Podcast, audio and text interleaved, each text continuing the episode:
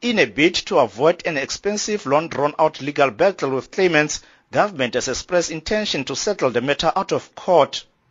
President Zuma is considering appointing a judge assisted by experts to lead the process. The office of the presidency will now engage with all legal representatives of the miners to encourage them to settle. However, the presidency has warned that should the claimants refuse to cooperate with the mediation process or should they fail to resolve disputes over claims, they will then ask the courts to intervene. In an exclusive interview with the SABC in New York, President Zuma says government is looking for a swift process to compensate all bona fide claims. Thinking seriously, I've been saying, is this a matter to fight in court? It does give an impression that we are, we are just fighting. As you look at the situation, it's very complex.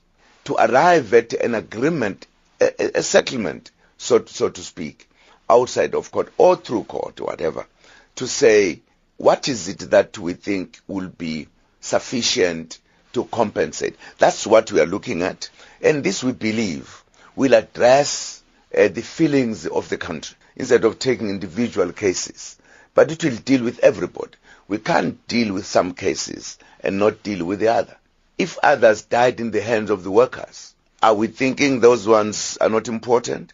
If others died in the hands of the police, are we thinking they are not important? I think every every soul is important and therefore we must have a, an approach that tackles every other case properly so that we avoid unnecessary exaggerations. We deal with the matters professionally as they are supposed to be dealt with.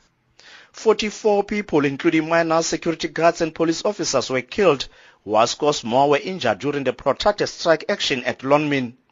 Last month, the injured and arrested miners, as well as widows of the killed miners, launched a billion rand civil claim against government. Lawyers for the victims of the 2012 Marikana shooting said they will only act on instruction from their clients on the possible out-of-court settlement proposed by government. President Zuma has also assured the nation that is considering reasons submitted by National Police Commissioner Riah Phiyega on why she should not be suspended as the inquiry into her fitness to hold office is expected to get underway. has submitted her reasons late on Monday. President Zuma earlier announced a board of inquiry into Phiyega's conduct to be chaired by Judge Cornelius Claassen, assisted by advocates Benasakile Kuzwayo and Anusha Rajwi. The inquiry is part of the recommendations by the Farlam Commission, which investigated the death in the days leading to August 16 when 34 miners were killed by police.